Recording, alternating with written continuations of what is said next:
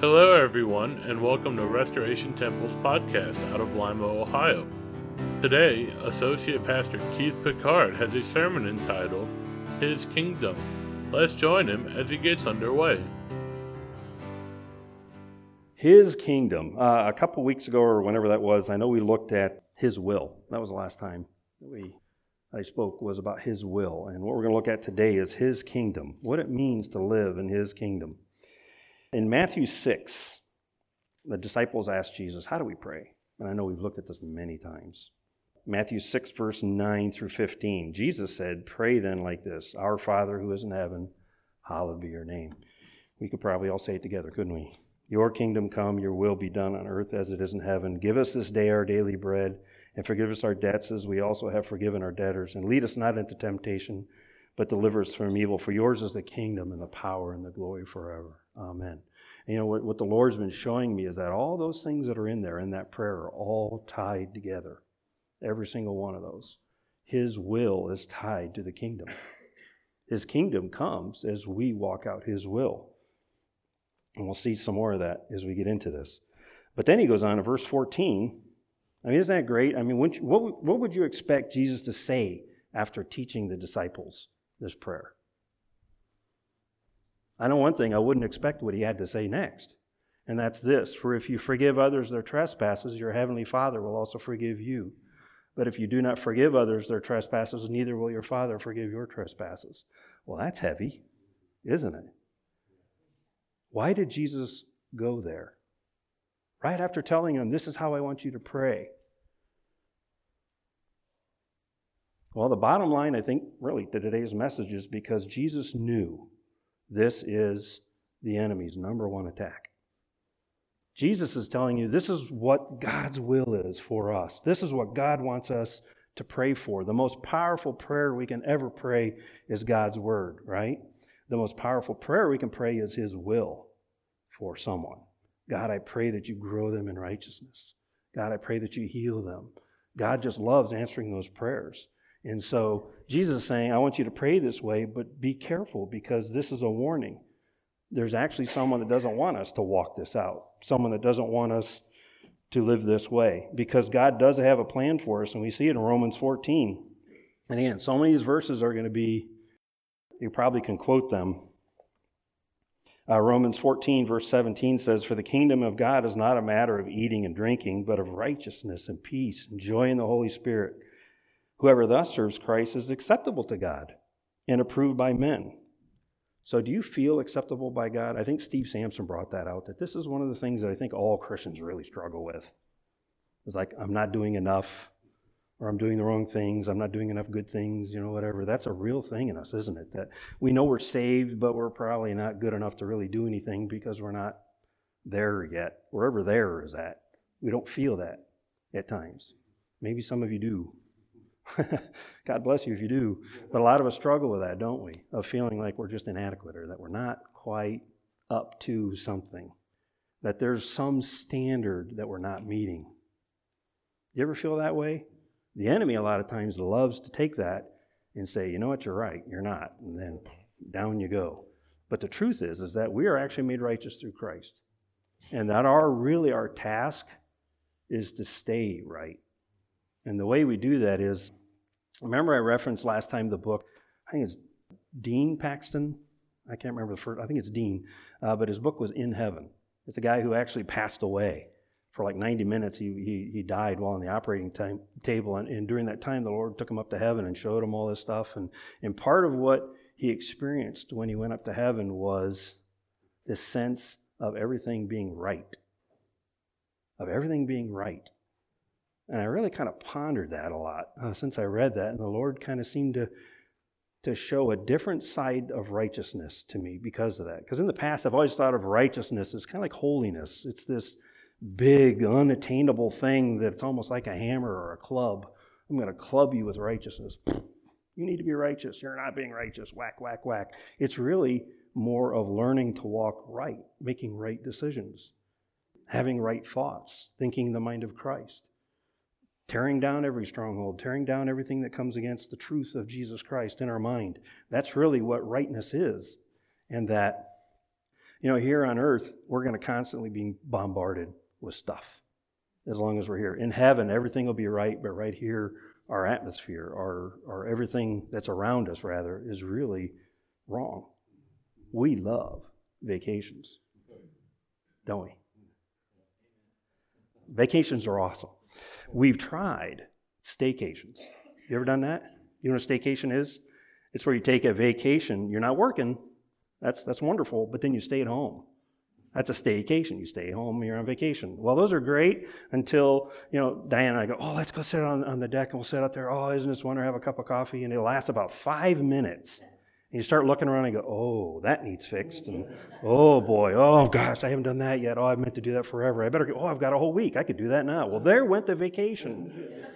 Because everything around me, everything in our house is not right.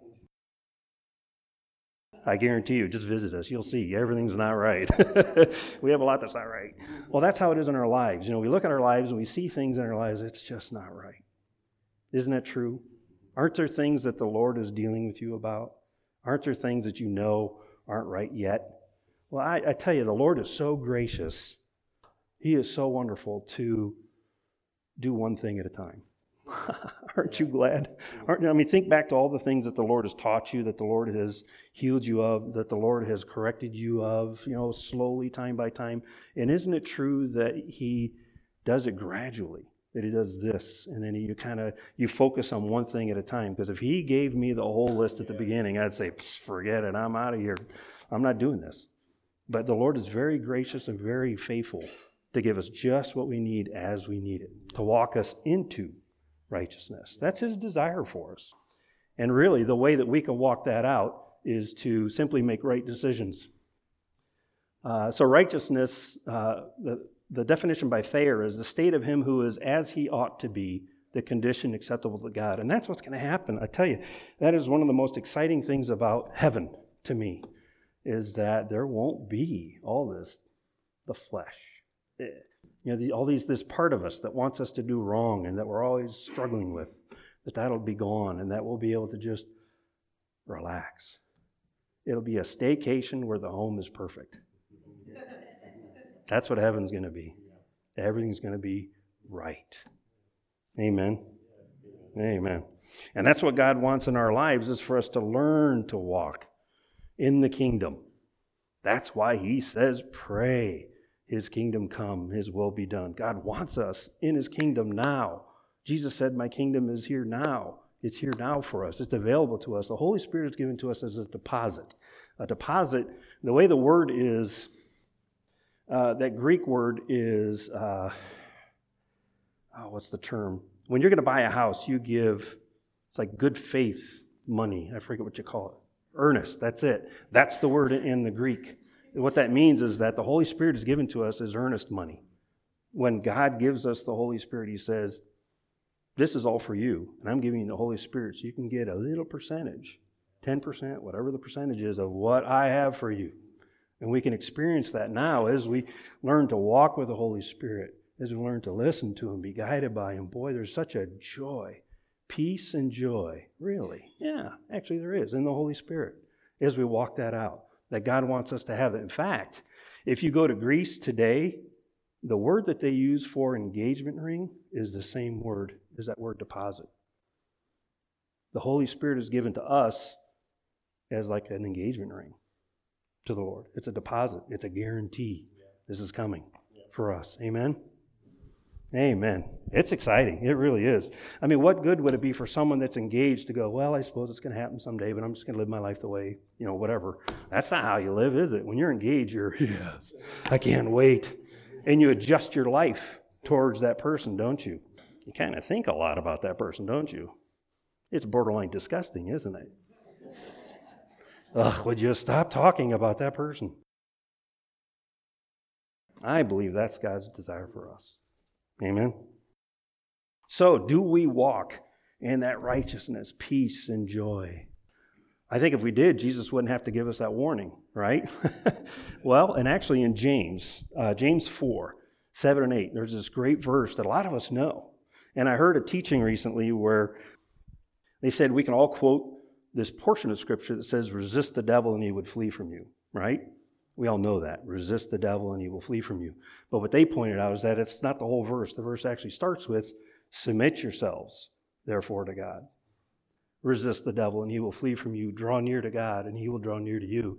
In other words, we, we don't just resist the devil out in the blue with nothing else going on. In order for us to have the power to resist the devil, it begins with us submitting to God.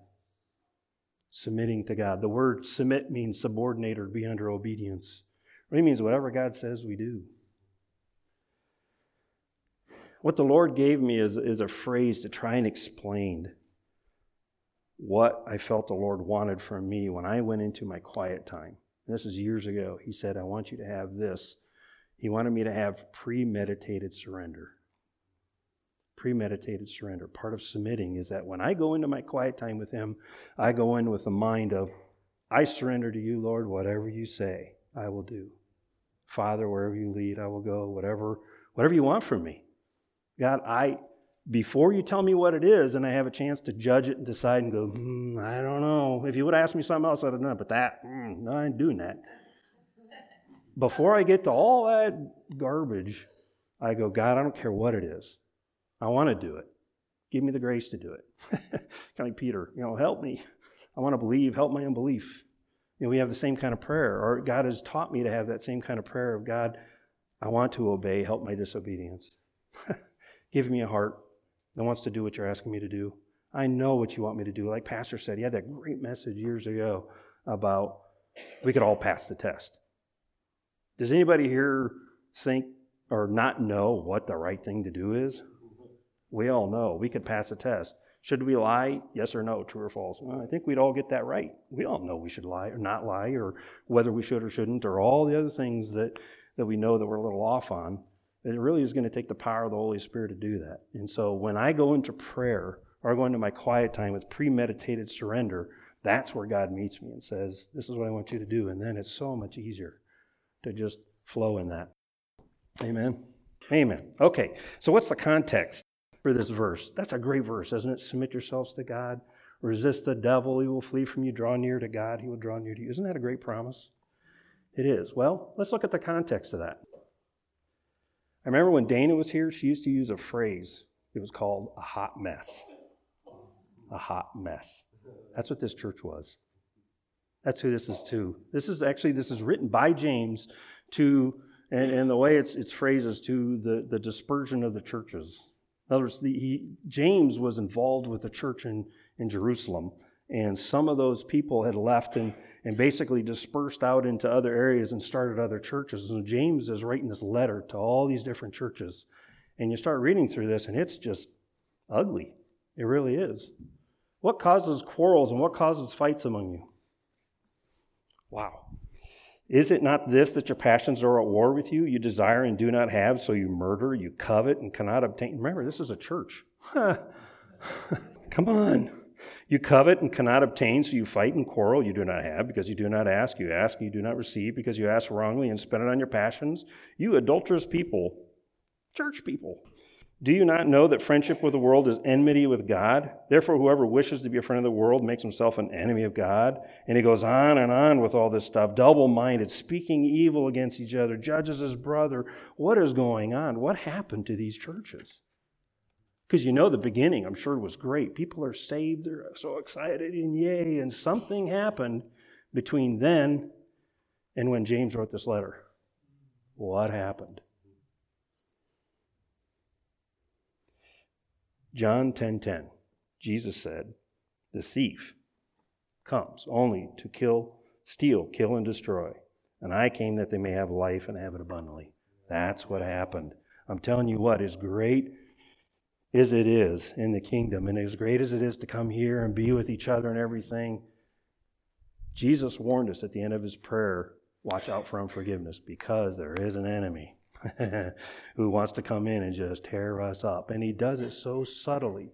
He does it so subtly. We'll see that in a second. Jesus also said that Satan is a murderer and there's no truth in him. He's a liar. You know, have you ever wondered how? This is probably a better way to look at it. Be sober minded, be watchful. Your adversary, the devil, prowls around like a roaring lion seeking someone to devour. Have you ever had you ever thought about that? Like the enemy, Satan is a, is a lion seeking who he can devour. Have you ever experienced that? Not really. Not, I mean, depends on how you think of it. If you think he's an actual lion, well, no. But he does seek to devour, to devour. And how does he do that? How does he do that? Because he's saying here to resist him. Resist him. How do we do that? 2 Corinthians 2:10 Anyone whom you forgive, I also forgive. Indeed, what I have forgiven, if I have forgiven anything, has been for your sake in the presence of Christ, so that we would not be outwitted by Satan, for we are not ignorant of his designs. God has a plan for each and every one of us. Guess what? So does our enemy. He has designs, he has plans, he has traps, he has things he wants to mess up our lives with. And it's funny because, you know, the the Bible doesn't tell us to defeat Satan, it tells us to resist him. Satan's already defeated. Jesus Christ won the victory on the cross. It's done. Someday Satan's getting thrown in hell forever, and all his demons and all that, whatever's going to happen there. But until then, we are called upon to resist him. So, how do we? For we are not ignorant of his, of his designs. And the thing to see here is that forgiveness is part of our fight.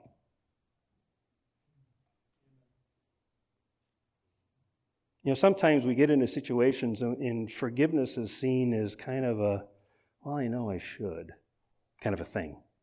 And I think what the Lord really wants, or what the Lord is impressing on me, is that forgiveness is more than just a single thing between me and that person.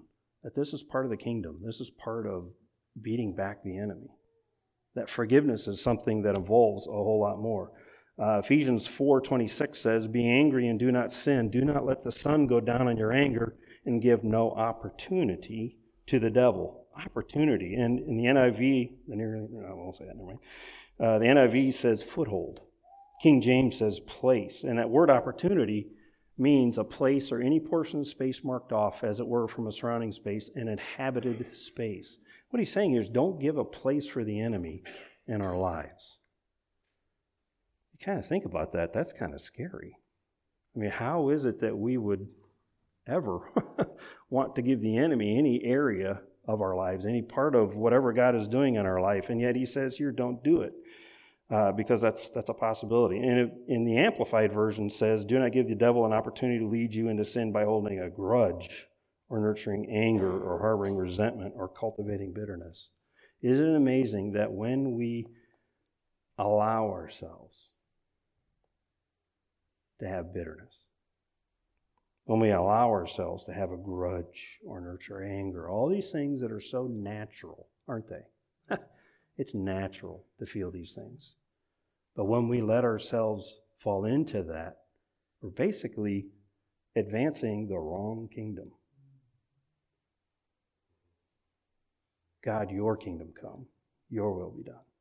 And yet, when we allow the enemy to tempt us into doing these things, it seems so, it's personal, it's me. The only one it affects is me. Well, it's not. We're actually advancing the wrong kingdom. Luke 17:1 says, And he said to his disciples, To tempt, temptations to sin are sure to come. That word temptations to sin is the word scandalon. It means a trap stick, a bent sapling. It's, it's, like, it's like the old timey traps you've seen where you have a box and there's a stick and then it's tied to something. There's a new timey trap. But the old timies were, were a box and a stick or a sapling and it was tied to bait. And when the animal go in and get the bait, the box would fall. And that's what he says offenses are. What are offenses? It's things that then we cannot forgive. That's what an offense is. Offense or a thing that offends. That's what the scandalon is. And I can't remember, is it Blackwell? Not Blackwell. Who was the pastor that had that message on that? It's part of the tape series. Yeah. Might have been. Yeah, fantastic. Good series on that. Anyway, when someone does something to us that we want to be offended on, what the Lord wants us to seek when you do one of these traps, see, last time we talked about poison. The way to kill a mouse, you got two ways to do it if you have mice in your house poison or traps. Poison or traps. Sometimes the enemy uses poison where he gives us something that looks good, but there's poison in it, it's going to kill us, right? Other times, he tempts us with things that are actually yummy, yummy, delicious, and they won't kill you.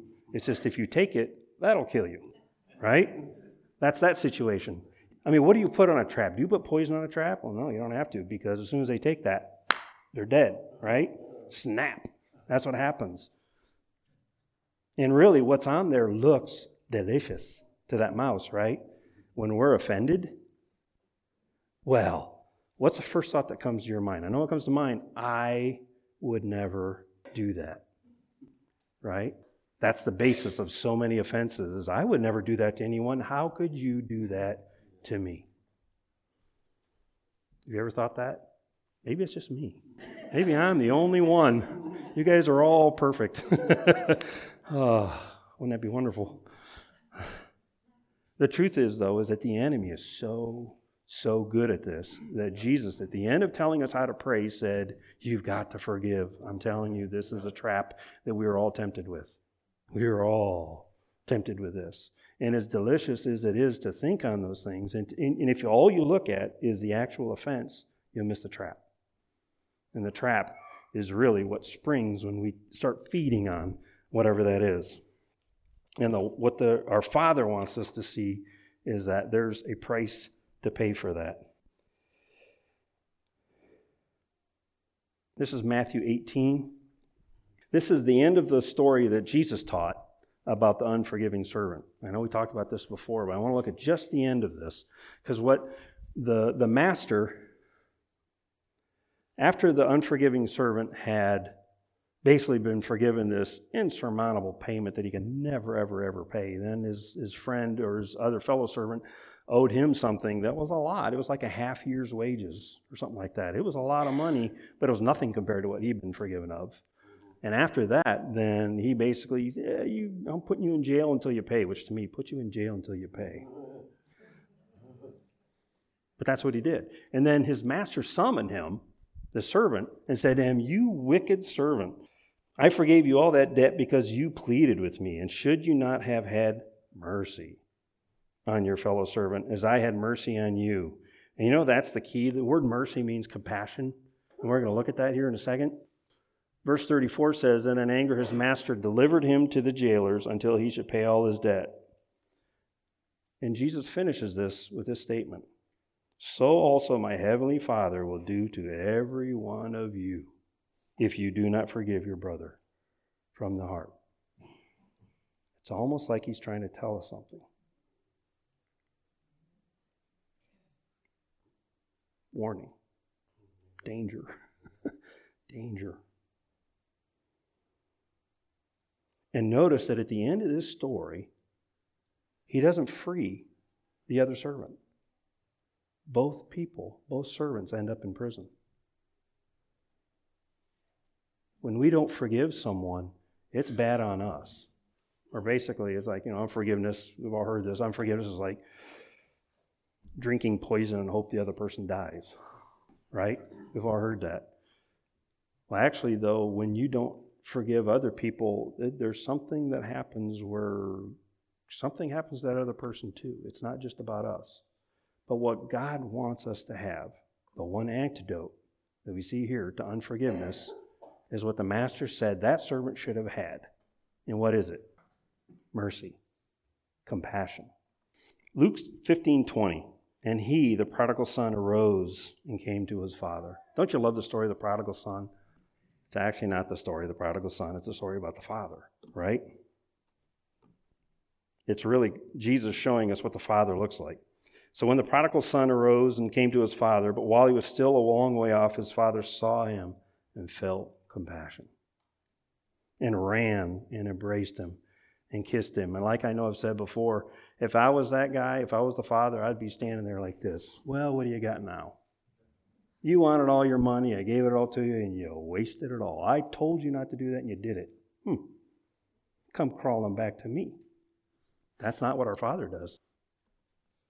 How surprising is that? Our Heavenly Father is better than us. Thank you, Lord. he felt compassion and he ran. He ran. I, I can't tell you how big of a deal that is in, in the old culture like that. That was a big deal to run. That was not dignified. And yet the father ran. And he embraced him and kissed him. He welcomed him back. He felt compassion after all that the son had done. What the son said at the very beginning of the story is, Give me my inheritance, which is basically saying, I wish you were dead. And yet, our Heavenly Father had compassion on him. The other story that Jesus told was the one of the Good Samaritan. Uh, and when a Samaritan, as he journeyed, came to where he was, and when he saw him, he had compassion. He had compassion. He went to him and he bound up his wounds, pouring on oil and wine. And then he sent him his own animal and brought him in and took care of him and, and paid for the guy and came back and said, if he needs any more, here's some more money just to cover him. And the thing to see here is that in both of these instances, these are examples of God showing us how, first, how our Heavenly Father has compassion. Secondly, Jesus is saying, This is what I want you to do. I want you to have compassion. And notice that in both these instances, Compassion wasn't just a, oh, I feel so sorry for you, and go on our way. It led to action. The action that we should have when someone has offended us or hurt us or whatever that is, is to pray for them. There is such power in praying for people, especially when they've hurt you or offended you or done something that you say, I would never do that. How could they do that? You know, the greatest prayer you can pray for them at that point is simply God, help them. Help. God, make them all you intend for them to be. God, bless them in every way.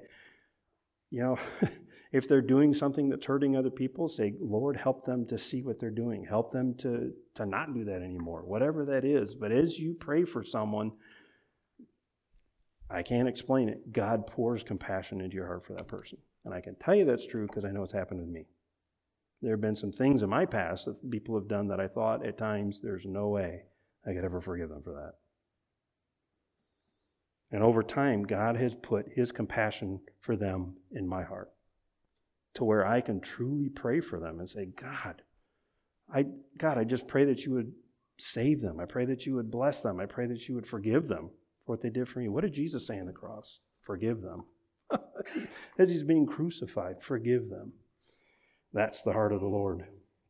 In fact, in Matthew 9, and these are just uh, three verses, but it's really just a couple of the many times that Jesus had compassion. And it's really kind of the hallmark of Jesus' ministry. How many times he's like, you know, going someplace and he's ready to basically call it a day, and then there's people keep coming at him, and he just keeps pouring out, pouring out. He never says, Guys, I'm done.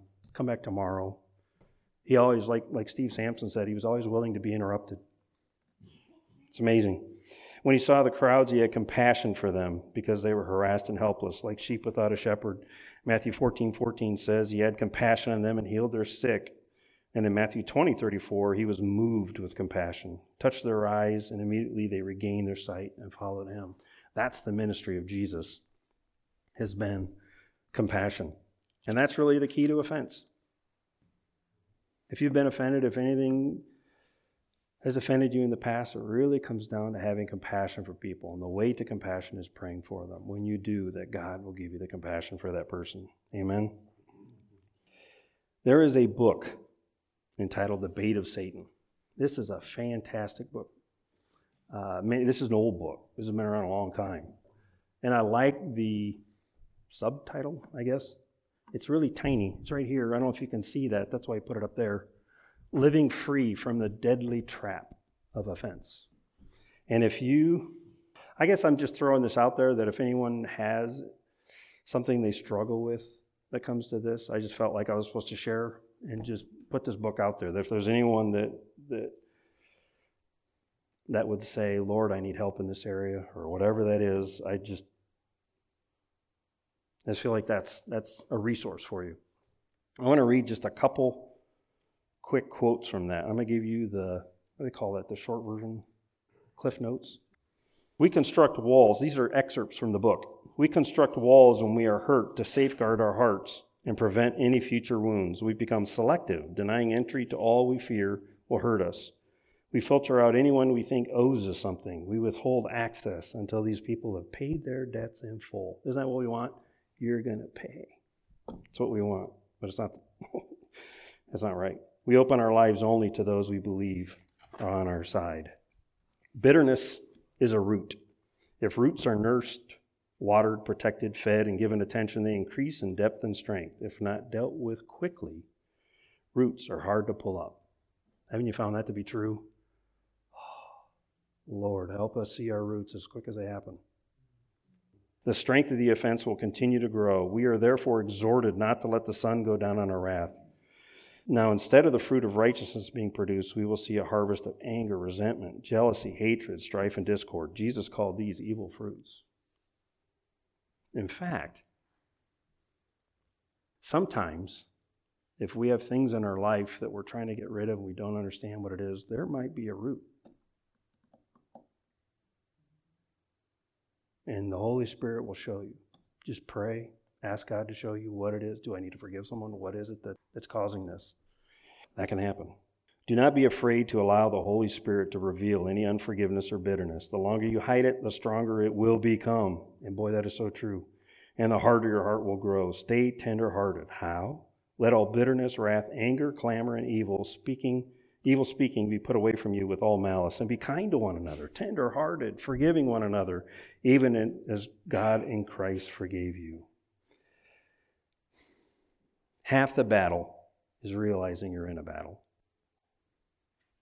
Again, what the Lord was really showing me was that just the bigger scope of things, of saying that when we have these issues that come up in our lives, when these, these you have these offenses or whatever it is that's going on in our lives, to see that it's bigger than just between me and that person. There's a spiritual war going on behind it. And that what God wants for us is to walk in His kingdom righteousness, peace, and joy in the Holy Spirit. Wouldn't that be great? Wouldn't it be great for all of us to be walking in that? That's my prayer for me. And I'm sure all of our prayers for ourselves is that God would lead us into that, to flow in the Holy Spirit. I really, when I began my notes on this, uh, putting together my notes, I, I felt like the Lord told me the title was His Kingdom. And I, at the end of it, I went, well, I should change the title. It doesn't sound like the title of this should be His Kingdom. It should be Offenses or something like that. And what the Lord showed me is no, leave it, because this is His kingdom. This is what His kingdom looks like.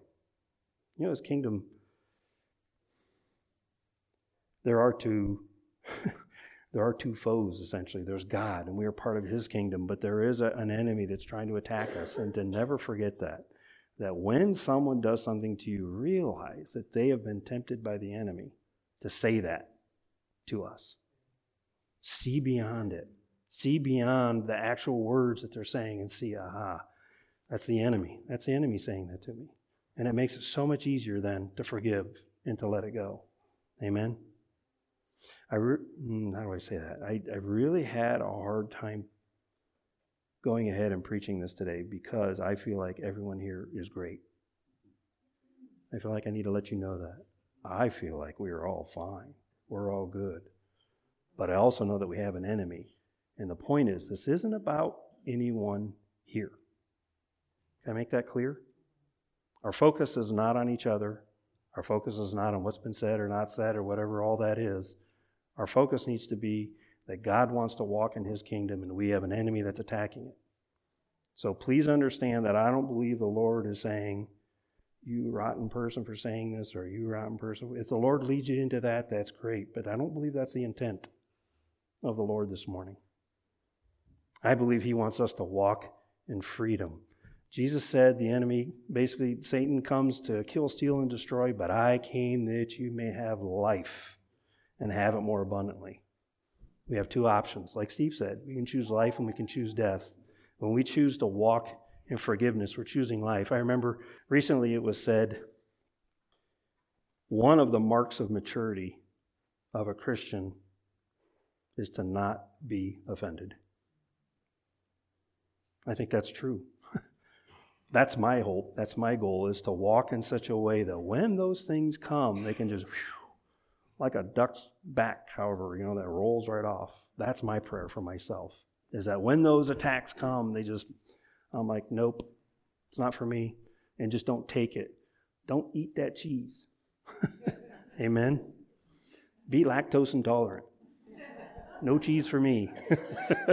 Amen. Amen. Dear Father, we thank you for today. We thank you for your word.